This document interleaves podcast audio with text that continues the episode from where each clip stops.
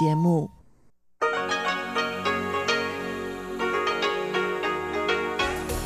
В эфире Международное радио Тайваня. В эфире русская служба Международного радио Тайваня. Здравствуйте, уважаемые друзья! Из нашей студии в Тайбе вас приветствует Мария Ли, и мы начинаем нашу ежедневную программу передачи с Китайской Республики. В субботу программу передач открывает обзор новостей недели. Далее те, кто слушает нашу часовую программу на частоте 5900 кГц с 17 до 17.30 UTC, услышат передачу Владимира Малявина «Всемирный Чайнатаун», а те, кто слушает часовую программу на частоте 9490 кГц с 11 до 12 UTC или же на нашем сайте ru.rti.org.tw смогут также услышать музыкальную передачу «Наруан Тайвань», которую ведет Игорь Кобылев, и повтор радиопутешествия по Тайваню с Чеченой Кулар. А я начинаю обзор новостей недели.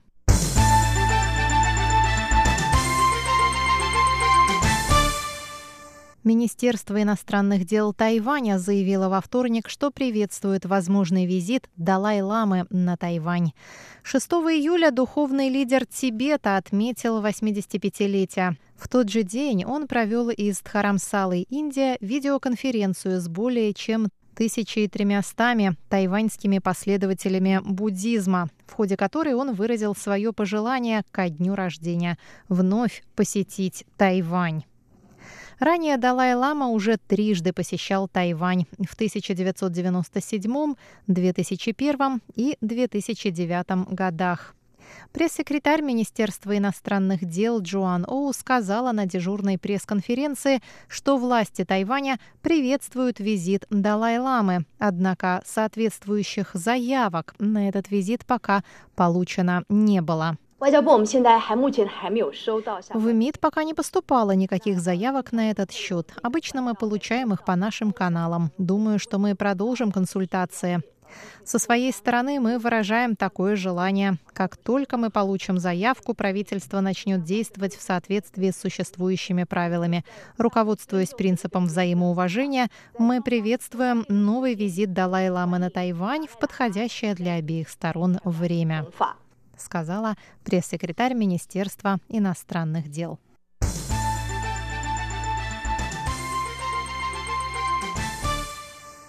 Премьер исполнительного юаня Китайской Республики Су Чан заявил во вторник, что принятие закона о национальной безопасности для Гонконга является нарушением обещания данного Китаем бывшей британской колонии.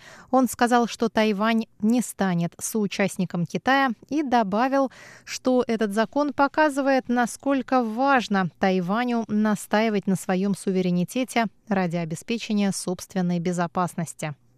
6 июля власти Гонконга объявили правила осуществления 43-й статьи Закона о национальной безопасности для Гонконга.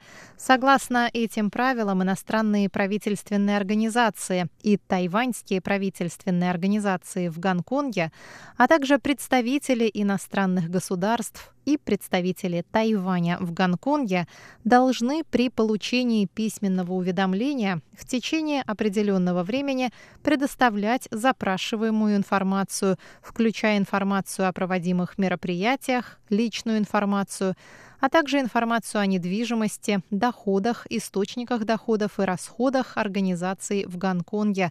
В случае отказа или в случае предоставления ложной, неверной или неполной информации предусматривается наказание в виде штрафа или тюремного заключения.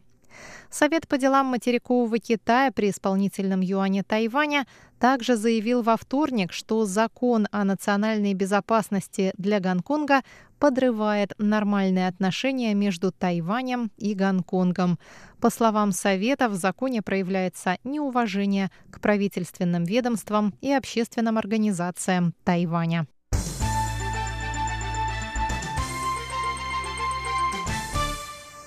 Единственный на Тайване музей, посвященный женщинам для утешения, закроется в ноябре этого года в связи с финансовыми трудностями. Музей проработал всего четыре года.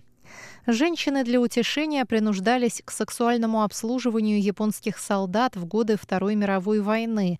Основанный в декабре 2016 года музей Ама, Ама в переводе с тайваньского языка означает «бабушка» и употребляется при обращении к оставшимся в живых женщинам для утешения – нес значительные финансовые потери на протяжении своего существования, но окончательно его добил коронавирус, из-за которого продажи билетов значительно снизились. 10 ноября, когда истечет срок аренды помещения, музей АМА перестанет существовать. Тайваньский фонд спасения женщин, опубликовавший заявление о грядущем закрытии музея, сообщил, что фонд продолжит бороться за права оставшихся в живых бывших женщин для утешения. За годы своего существования музей принял свыше 125 тысяч посетителей, включая представителей правозащитных организаций, лауреатов правозащитных премий, госслужащих иностранных государств, членов общественных организаций и студентов. Японские туристы часто приходили в музей, чтобы узнать правдивые исторические факты, о которых нельзя узнать в Японии, сообщает фонд. Свыше двух тысяч тайваньских женщин принуждались к работе в борделях для японских солдат. 59 из них обратились за помощью в Тайваньский фонд спасения женщин. Сегодня из них остались в живых лишь двое.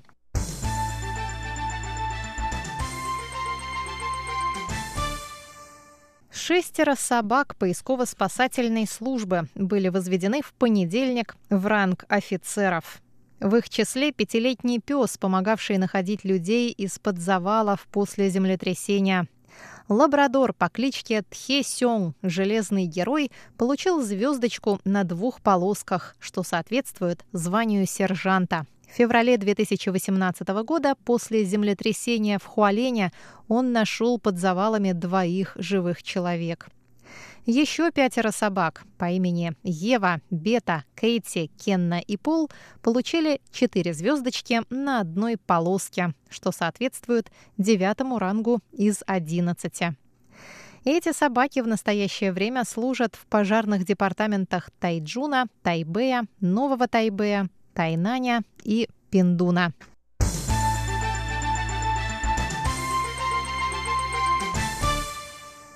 Парламентская группа по связям с Тибетом была основана в законодательном юане 8 июля. В группу, которую возглавил законодатель Фредди Лим Линь Чанзо, вошли 45 депутатов как от правящей, так и от оппозиционных партий. Лим заявил, что Тайвань будет отстаивать свободу, демократию и права человека перед лицом китайского политического давления. Он сказал, что его группа будет сотрудничать с парламентскими группами в других странах с целью поддержки демократии и прав человека в Тибете. Представитель Тибета на Тайване Дава Церян, Дава Цайжен, сказал, что новый закон о национальной безопасности для Гонконга сравним с мирным соглашением, которое Китай заключил с Тибетом. Оба они показывают, что Китай не держит своих обещаний. Будь то Тибет, Гонконг или Тайвань, все мы столкнулись с деспотизмом Китая. Сейчас, когда правительство бессовестно продолжает оказывать давление, настало время для создания тайваньской парламентской группы по связям с Тибетом, сказал он.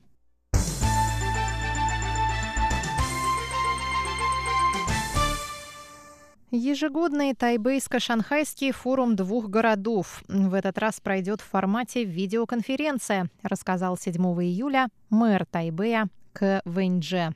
Форум двух городов проводился ежегодно на протяжении 10 лет, и нет причины отменять его в этом году, сказал мэр. Однако мероприятие лучше провести по видеоконференц-связи в рамках противоэпидемических мер, добавил он. Стороны пока не смогли договориться, на базе какой платформы будет проводиться форум, так как Тайвань не может использовать платформу Huawei, а Китай – площадки Google, рассказал мэр. КВНЖ также отметил, что ощущает давление в связи с организацией форума, так как напряжение между сторонами усилилось в свете нового закона в Гонконге.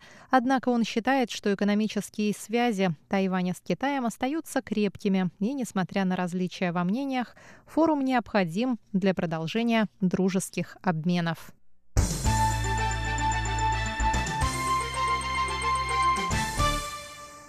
Министерство транспорта и коммуникаций Китайской Республики Тайвань сообщило 9 июля о планах инвестировать 4 миллиарда 200 миллионов новых тайваньских долларов или примерно 145 миллионов долларов США в развитие умного транспорта в ближайшие 4 года. Услуги умного транспорта предназначены в первую очередь для людей с особыми потребностями. Этот проект станет продолжением программы совершенствования транспорта, реализованной в 2017-2020 годах. Новый проект окажет помощь людям, живущим в отдаленной местности, и пожилым людям. Премьер-министр Тайваня Су Чан рассказал, что в его родных местах на юге Тайваня существует нехватка рабочей силы и проблема с доступностью транспортных услуг. По его словам, в уезде Пиндун часто пожилой водитель везет пассажиров, чей суммарный возраст превышает тысячу лет, на пожилом же транспортном средстве. Умный транспорт включает услуги каршеринга – это совместное пользование автомобилем, интеграцию разных транспортных услуг и использование новых технологий, таких как мобильные сети 5G.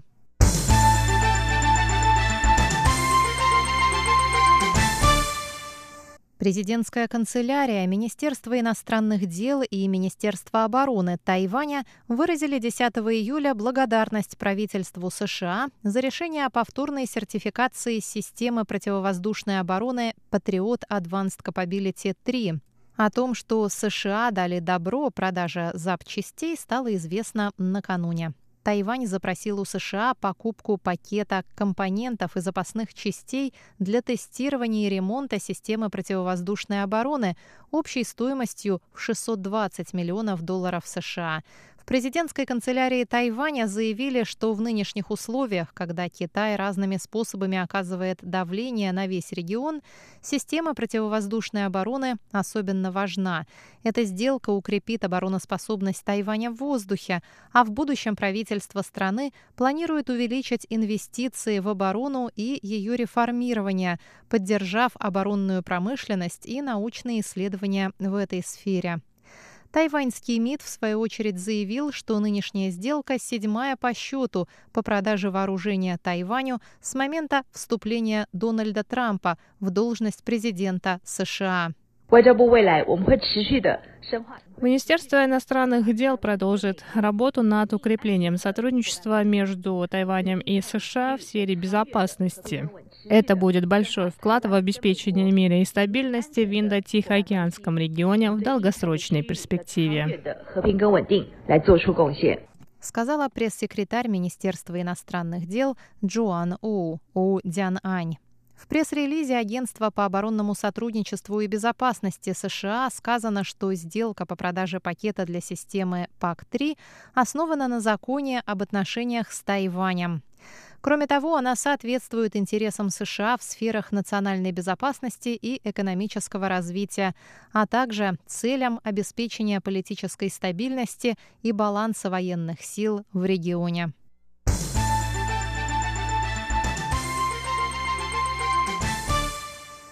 Напоминаю, что в эфире русская служба международного радио Тайваня. Далее прогноз погоды на воскресенье.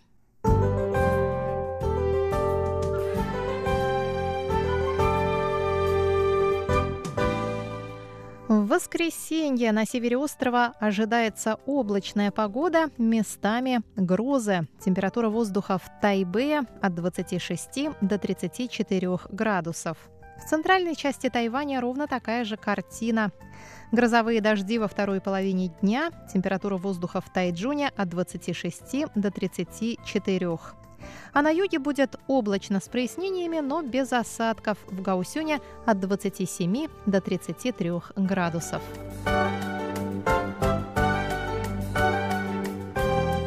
Дорогие друзья, русская служба Международного радио Тайваня продолжает свою программу передачами «Всемирный Чайнатаун», «Наруан Тайвань» и радиопутешествия по Тайваню. Пожалуйста, оставайтесь на наших волнах и не забывайте заходить на наши страницы в соцсетях.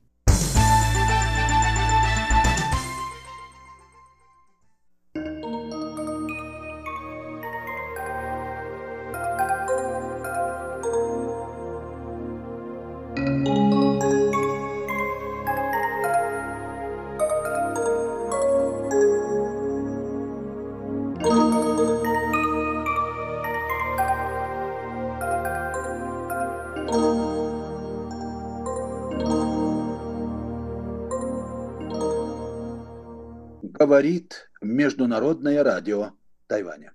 Здравствуйте, дорогие радиослушатели. В эфире передача «Всемирный Чайнатаун». У микрофона Владимир Малявин. Сегодня, дорогие друзья, я хочу закончить свое первое выступление из объявленного мною цикла под условным названием «Китайская цивилизация в кратком изложении». В этих передачах я рассказываю о том, что я думаю именно сегодня, на сегодняшний, так сказать, день, о природе китайской цивилизации, ее главных особенностях, ее э, отношении к миру и так далее. Сегодня вы услышите в начале окончания моего первого выступления из этого цикла. Итак, китайская цивилизация в кратком изложении.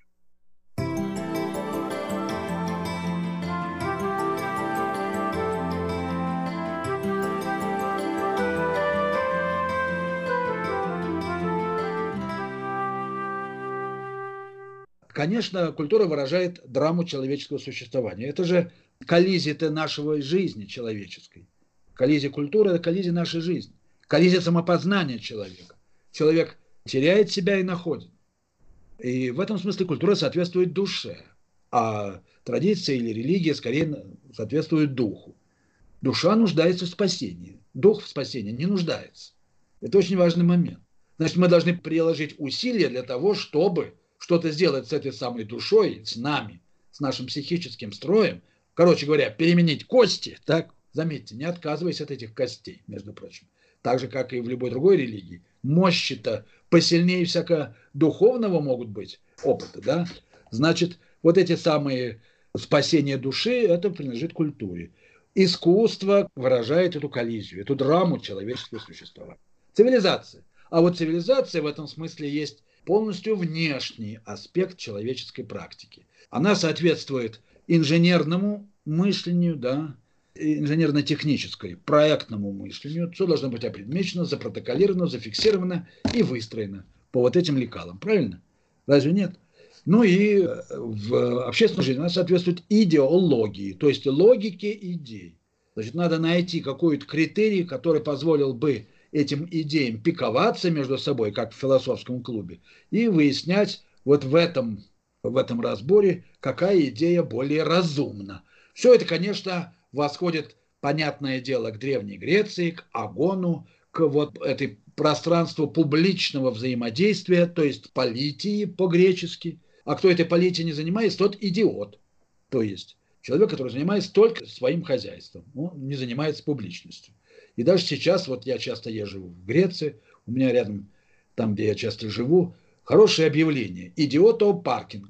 Означает частная парковка, вообще-то говоря, а не парковка для идиотов. В этом смысле греческий язык многое нам раскрывает. Короче говоря, вот в этой публичности все решается, в споре рождается истина и т.д. и т.п. Все, что нам известно. Хорошо. Вот это цивилизация. Но вот этого не было в Китае. Да? И это тоже очень... И вообще в Азии, как нам хорошо известно. А что там было? Вот надо долго разбираться с этим.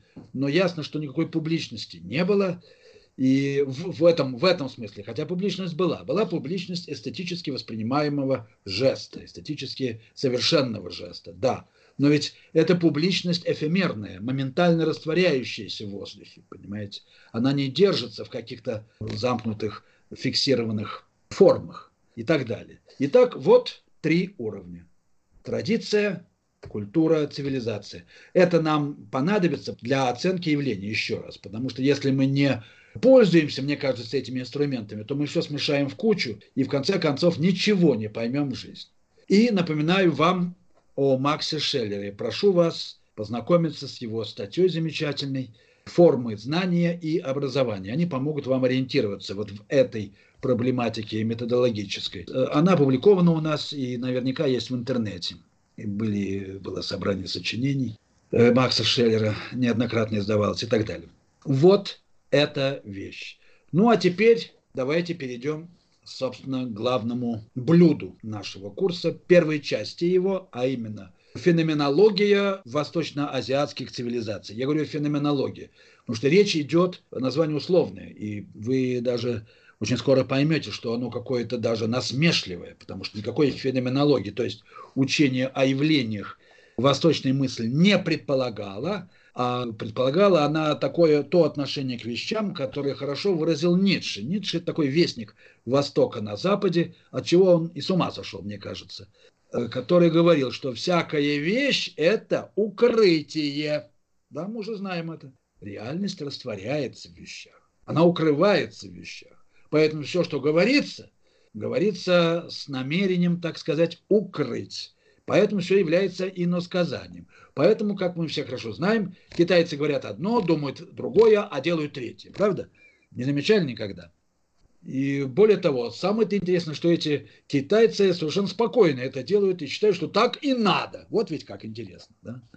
Просто маленький штришок из э, повседневной жизни, потому что полезно иногда сопоставлять метафизические там, тезисы с повседневной жизнью. Я часто в шутку говорю знакомым тайваньцам, вы знаете, когда с ними знакомлюсь, ну, при, при знакомстве точнее.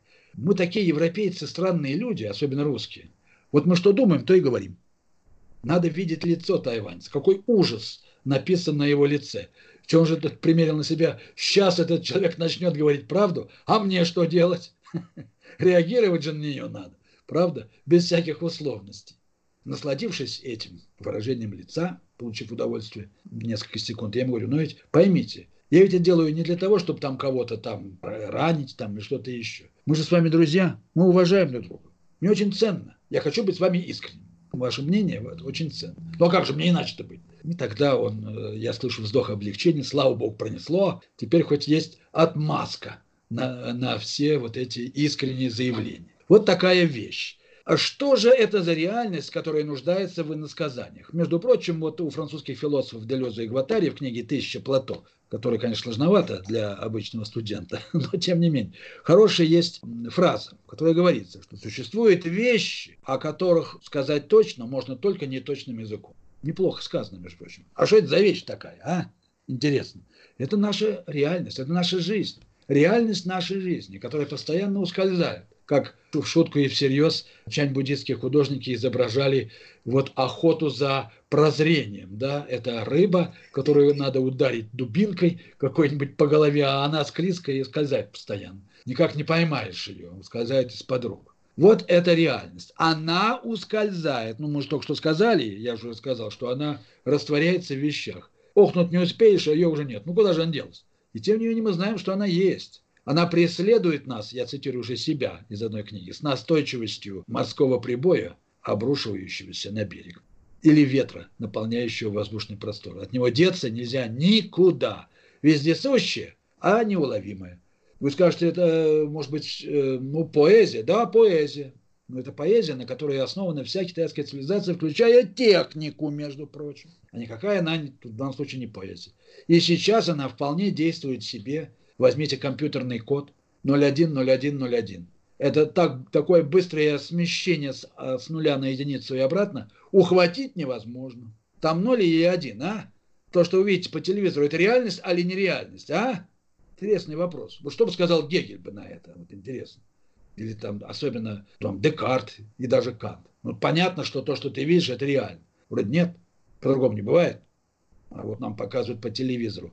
Более того, нынешняя электрон, электронная аппаратура дает нам возможность, я уже не говорю о фэнтези да, и всяких эффектах компьютерных, точно видеть то, что никто никогда увидеть не может. Но это началось с фотографии. Фотография показывает нам то, что никто никогда не видел на самом деле. потому что это улетело моментально. Мы не можем это зафиксировать в нашем сознании, только фотографии. Ну и так далее. То есть перед нами мир невидимый, но он реальный вроде как для нас, или нет? Можете мне ответить, как вы это понимаете. Я думаю, что китайцы правы, когда они говорят, что между фантазией и действительностью различий нет. И отвечать на этот вопрос не надо. А важно только, вам нравится? Нравится. Вот и хорошо. Вот что-то в этом духе. Ну, тогда давайте. Хауарма, как они говорят. Весело? Ну и достаточно. Реально или нереально, какое имеет значение, в конце концов. Главное, чтобы было здорово.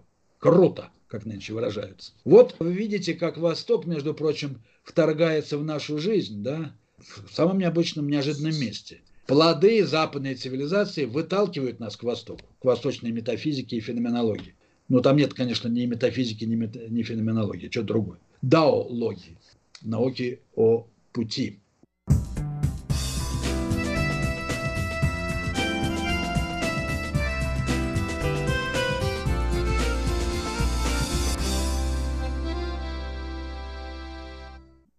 Вы слушаете Международное радио Тайваня, передачу «Всемирный Чайна-таун». Передачу ведет Владимир Малявин. Сейчас я начинаю второе выступление свое, вторую лекцию из цикла передач под условным названием «Китайская цивилизация в кратком изложении». Итак, слушайте продолжение моего рассказа о китайской цивилизации.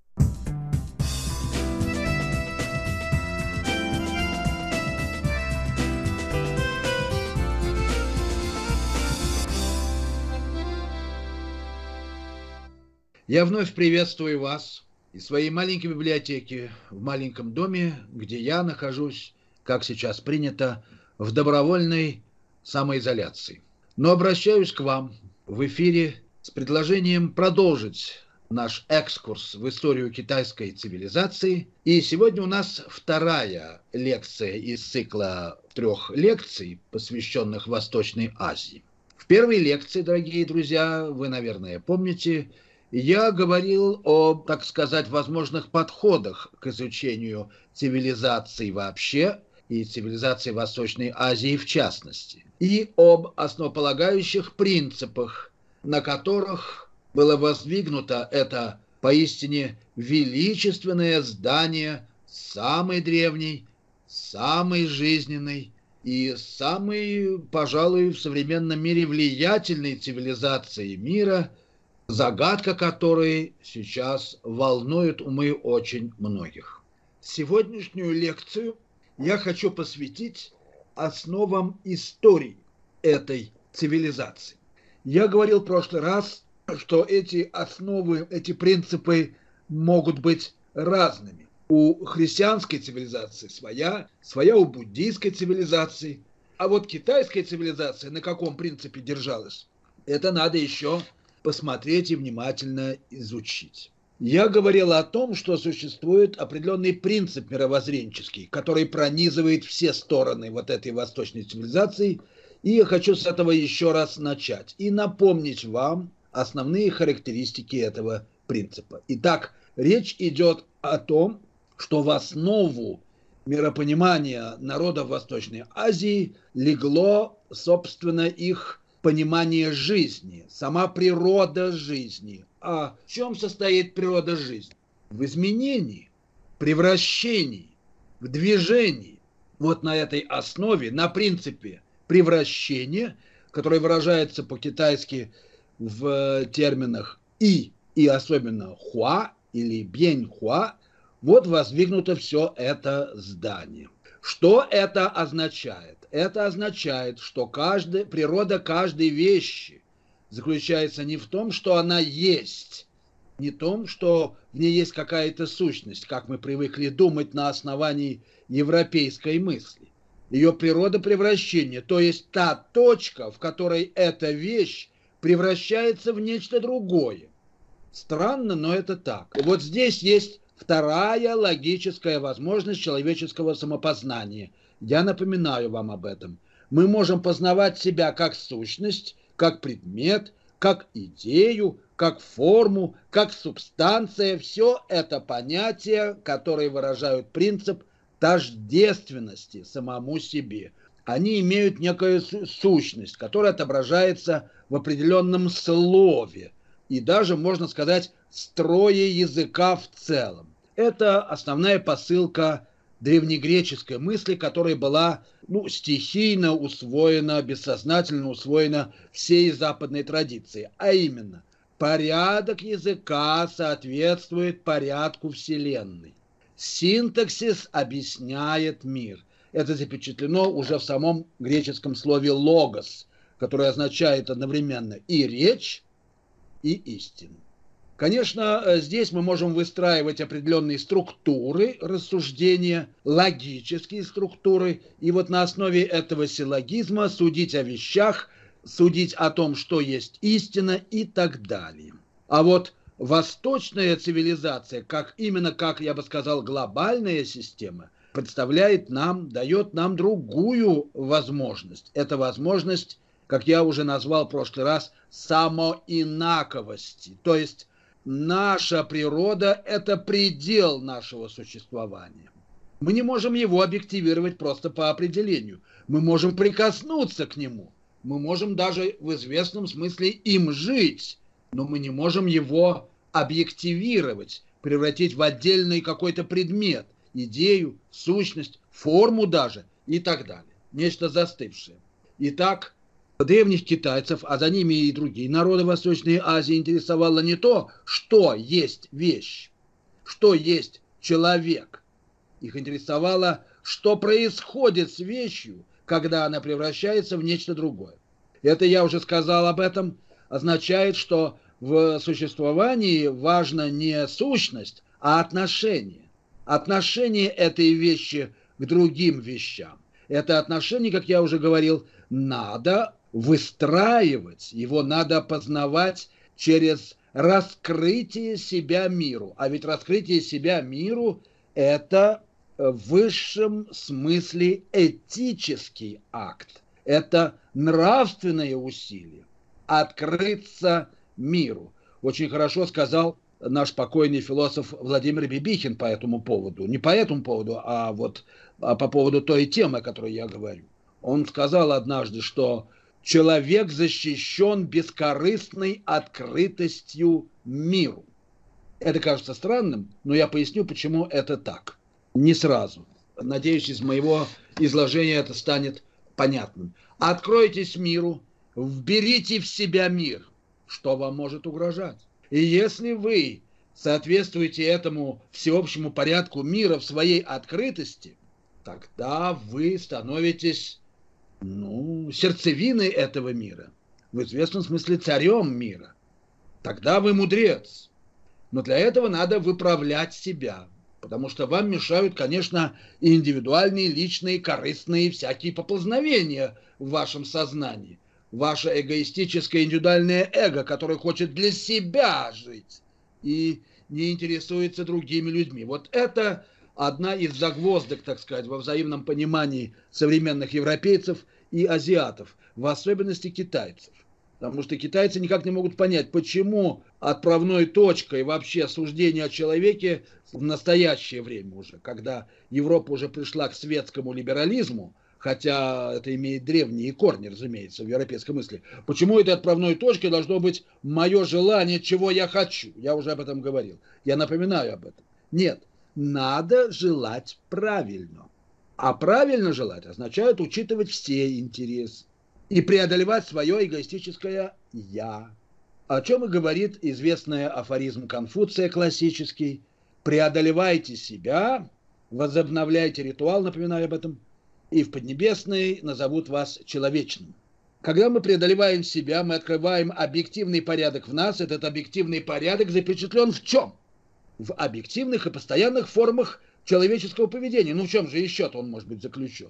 Они были установлены задолго до нас и будут существовать после того, как мы отойдем в мир иной.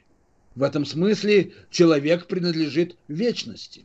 Более того, азиаты, в общем, азиатские религии так именно и утверждают. Если вы правильно притворяете ритуал, вы будете жить вечно.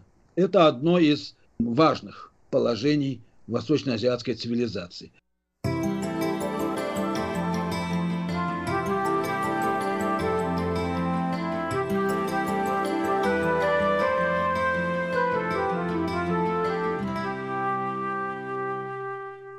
Вы слушали передачу «Всемирный Чайнатаун».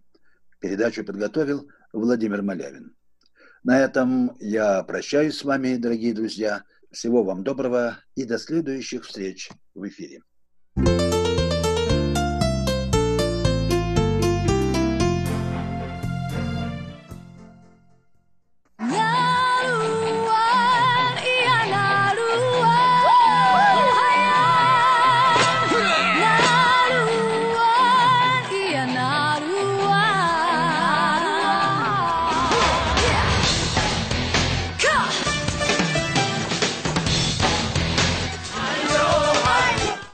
Добрый вечер, дорогие радиослушатели. В эфире передача «Наруан Тайвань» и с вами ее ведущий Игорь Кобылев. С сегодняшнего выпуска мы начинаем новый цикл передач про Пинпудзу, что в переводе с китайского означает «равнинные народы». В эти равнинные народы входят множество разных небольших коренных народов Тайваня, кого объединяет то, что они не признаны на данный момент правительством Китайской Республики в качестве отдельных народов. В отличие от признанных на данный момент 16 коренных народов Тайваня, проживающих в основном либо в центре острова Тайвань, э, в горах, либо на восточном его побережье. Народы Пинпу потому и называются равнинными, что проживают они на западных равнинах острова Тайвань. Равнинная местность западного Тайваня вообще это вотчина тайваньцев ханьского происхождения – бэньшэньжэней, эмигрировавших с материка до XIX века, или вайшэньжэней, эмигрировавших в XX век. Однако до массовой эмиграции ханьцев с материка Китая на Тайвань большинство тайваньских аборигенов проживало именно на западе Тайваня, на более плодородных и богатых равнинах. Большинство из них под натиском более многочисленной иммиграции из Китая либо ретировалась в горы, либо подверглась ассимиляции. Но вот уже в современности отдельные потомки этих ассимилированных ханьцами пинпудзу вновь начали заявлять о своем отдельном культурном статусе и отдельной этничности. Стоит упоминание, что большинство людей, причисляющих себя к пимпудзу, уже не говорят на родном языке, Языки этих народов вымерли либо в начале 20 века, либо в середине, либо даже уже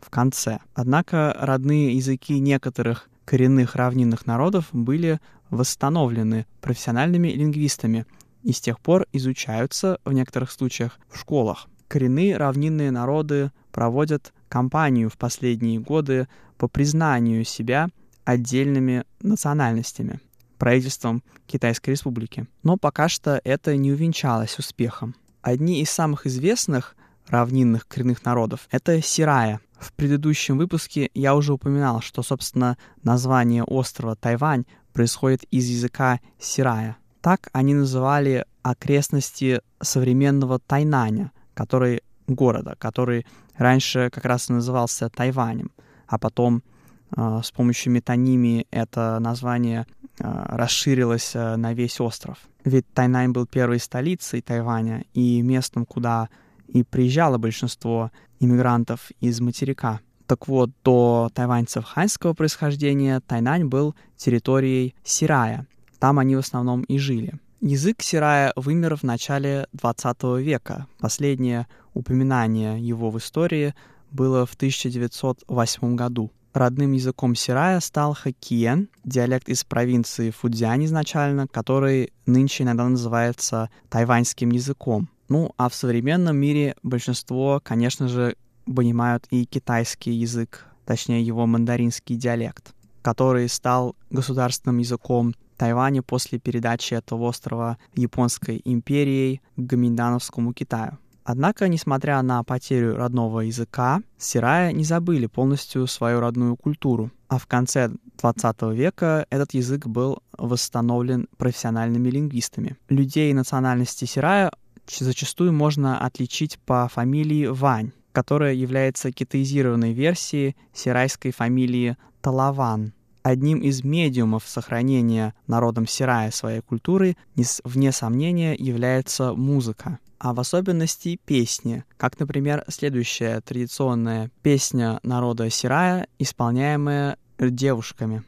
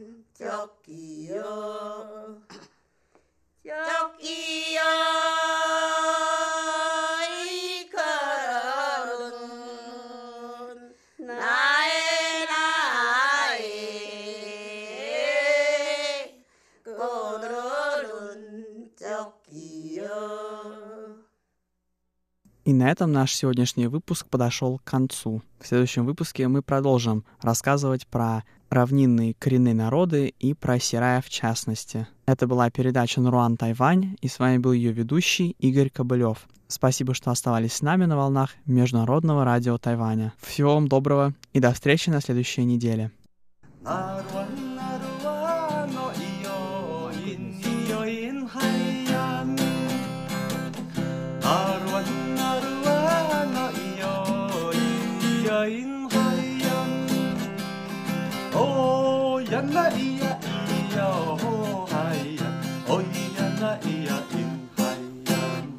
Здравствуйте, дорогие друзья! Вы слушаете еженедельную передачу «Радио путешествие по Тайваню» в студию микрофона Чечена Кулар. И я хочу представить вам моего сегодняшнего гостя Андрей Ефремов. Здравствуйте! Приветствую вас, приветствую слушателей. А, сегодня мы будем говорить про VIP путешествие на Тайване, и Андрей, я думаю, очень много может про это рассказать. Давайте попросим его представиться самому. Андрей, на самом деле, на Тайване уже пять лет и очень много чем занимается. Приветствую всех, всех слушателей радио Тайвань. Меня зовут Андрей Ефремов. Да, так получилось, что по стечению очень хороших обстоятельств. Пять лет мы уже живем на Тайване. У меня многопрофильная деятельность. Сами мы переехали а из России, да, уже больше шести лет, но на Тайване пять. Что касается чем я занимаюсь. Занимаюсь я различными торговыми проектами, связанными больше с поставками оборудования и техники из стран Юго-Восточной Азии и Восточной Азии, из Кореи, Японии, и с материкового Китая, то есть все это время мы очень активно поставляли на разные рынки э, России и бывших стран а, Советского Союза всякие разные технические э, инновации, оборудование, технику и так далее. Но э, в 2014 году, получается, после того, как у нас уже закончились проекты, а, последние пять лет мы до 2014 года проживали в Сочи, на юге, то есть сам я с Дальнего Востока, да, то есть родился на Камчатке, а мы решили, что пора все-таки ближе к Азии, приближаться к Азии, потому что детки подросли, хотелось, чтобы они пошли уже в школу здесь, а, и вот таким образом а, никакой не было определенной какой-то цели, просто была группа японских партнеров, которая развивала э, на Тайване для себя, для Японии. Э, бизнес поставки э, всякого оборудования для возобновляемых источников энергии. Но возвращаясь к вашей семье, почему вы хотели, чтобы ваши дети пошли в школу именно здесь, э, на Тайване или вообще в Азии? Потому что я сам закончил ИНЯС, ну, в смысле, отделение иностранных языков. А в свое время тоже специальность филология, но у меня был английский и немецкий.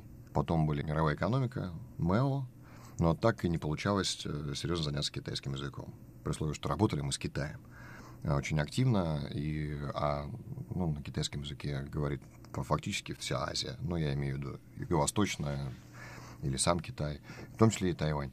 Тогда как Олимпиада в Сочи, это был большой проект, Олимпиада в Сочи 24 закончилась, то есть э, мы решили двигаться дальше. Вот, и хотелось, э, чтобы дети уже пошли в школу здесь. Я абсолютно э, за э, их развитие, то есть где-то за рубежом, потому что это как бы отчасти моя мечта была. Да, просто через своих детей мы сами развиваемся очень сильно. Это очень важно. Поэтому ты смотришь на своих детей и сам начинаешь чего-то учить, потому что ты должен ну, демонстрировать какой-то уровень знаний.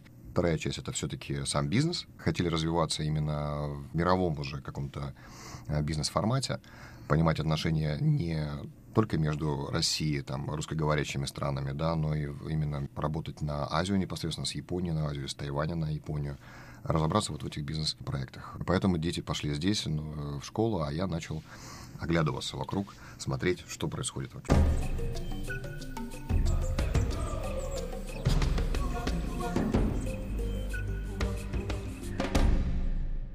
Плавно перейдем к вашему, можно ли это сказать, хобби. Вы организовываете туры для иностранных туристов.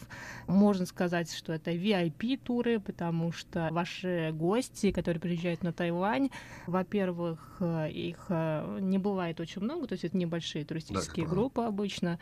А, и как это у вас все происходит? То есть, насколько я понимаю, вы их возите еще и на машине, что очень удобно по острову. Да, получается, если это какая-то не очень... Ну, есть большая группа. Что касается вообще групп сначала, да, то есть это в основном... Так получилось, что в 2017 году, насколько я помню, один из моих партнеров, прилетая ко мне, бизнес-партнеров. Поэтому мы должны как бы вот с этого угла подходить. Это все-таки связано с а, бизнес-турами или бизнес-командировками моих партнеров, да, которые просто вывели меня на эту мысль, о том, что нам так понравилось, все было так классно, но толком, во-первых, никто ничего не знает. Во всяком случае, в нашем окружении про Тайвань. Но сделал какую-нибудь там страничку или заодно, да, то есть бизнес бизнесом, но люди все, как правило, там на 70% едут из-за бизнеса, а на 30% однозначно едут для того, чтобы отдохнуть, как-то провести время, узнать что-то новое. И оказалось, что Тайвань удивительно чудесная в плане ландшафтов э, и экологии, и людей, и всего. А, и самое главное, что очень близко плане location. Все привыкли думать про Гонконг, а тут, получается, добавляешь час, а, и у тебя уже вот он. Ну, то есть, если я говорю просто, все все равно позиционируют себя, либо это там, Корея, там, Сеул, либо Гонконг, а тут Тайбэй появился в сетке. И все, э, я несколько сделал страниц в интернете, э, но на специальных сайтах, э, которые больше не только ориентированы на Россию, но на русскоговорящее сообщество во всем мире. И мне начали приходить запросы Э, в основном с США, с Израиля, тех людей, которые очень давно уже живут за границей, то есть не в России. В свое время уехали э, из России, из Советского Союза еще в конце 80-х, Вот эти люди сейчас уже, многие на пенсии, они хотят изучать мир, они путешествуют. Вот. И вот так, получается, начали формироваться эти э, группы. Вот. В основном это Штаты, Канада, Израиль, Европа и Россия в любом случае, потому что параллельно стали э, также появляться заказы на какие-то э, VIP-туры, связанные с приездом. На Тайване же очень много мировых брендов. Хотелось бы очень, чтобы все знали, что бренд Acer там, или Asus, да, это все тайваньские бренды. Не кажется, 40 миллионов россиян поймет об этом сразу, ну, но, да. но что Тайвань вот такой вот, он вроде маленький, а такой мощный. Вот, и поэтому для таких э, крупных предприятий, э, для таких крупных организаций проводятся иногда промо-туры, VIP-промо-туры, куда приезжают журналисты. Я уже говорю, что у меня были журналисты э, с бизнес ФМ с Москвы. Также были крупные представители бизнеса, которые подписывали контракты. Крупные оптовые э, компании э, сетевые из России, которые работают с компьютерными конгломератами здесь, на Тайване. Так и получилось, в общем. А что касается за рулем, здесь, во-первых, проблем нет. Здесь удивительно развитая инфраструктура. Нас здесь очень все комфортно и удобно. Но единственный как бы, момент надо учитывать. Э, Все-таки э, я понимаю, что президент Тайваня хочет, э, чтобы в 2030 году он стал билингвал, да. Здесь до сих пор присутствует очень определенная как бы, зависимость от китайского языка. Поэтому надо понимать все равно, несмотря на то, что все вроде бы на английском, если ты хочешь докопаться до чего-то прям настоящего, вот, тебе все-таки, наверное, лучше брать кого-то со знанием языка. И пока, я вам сразу скажу, я переехал сюда я не китаист, да, у меня было такое немножко слов, да, просто были определенные бизнес-курсы, плюс бесконечное хождение, хочу сказать, по мукам, хождение по улицам ночным э, Тайбэя, изучение, вот, впитывание этой культуры, то есть в течение где-то двух-трех лет я достаточно хорошо стал говорить, ну, на разговорном языке. Вот это позволило мне свободно себя чувствовать э, за рулем, свободно меня чувствовать в любой деревне, будь то там высота 3000 метров там где-нибудь на трассе, да, либо, либо это где-то в центре э, Тайбэя. Дело в том, что у VIP-клиента, как правило, очень серьезные запросы. А ну и люди... давайте да, вот про да, эти запросы. Да. Вот чем отличается а, VIP-клиент, VIP-турист от обычного туриста? Непредсказуемостью абсолютно. это не групповые туры, да, то есть а мы, ты не знаешь, ты планируешь одно, получаешь другое. Ты планируешь, например, что а, тебе рассказывают о том, что это человек чуть ли не уровня профессора, а, который любит посещать музеи, ты бегаешь, там, покупаешь билеты в музей императорского дворца, да, готовишься, а потом ты просто пять часов ждешь, потом выходит человек и говорит, слушай, давай покажи мне ночной рынок. и, все. это все были просто прелюдии его адъютантов. Что касается вообще VIP-клиентов, ну, кто постарше, понятно, а, им ну, требуется комфорт. То есть, поэтому автомобиль. На Тайване это очень хорошо. Везде заасфальтировано. То есть мы поднимались с моими клиентами там, из Торонто, куда там Пинлинг. То есть мы поднимались над всеми чайными плантациями, да. Им даже не надо было э, выходить из автомобиля. Ну, условии, чтобы посмотреть. Да, да. Плюс ты знакомишь их параллельно с э, нашим тайваньским автопромом, рассказываешь, что есть бренд Luxgen. Это тоже очень интересно многим людям, да. Достаточно сложно прям сказать, у каждого какие-то свои запросы. Ты просто сам начинаешь понимать, я тоже из бизнес э, как бы тусовки, и поэтому я понял, что мне интересно. Продолжение слушайте на нашем сайте ru.rti.org.tw. С вами была русская служба.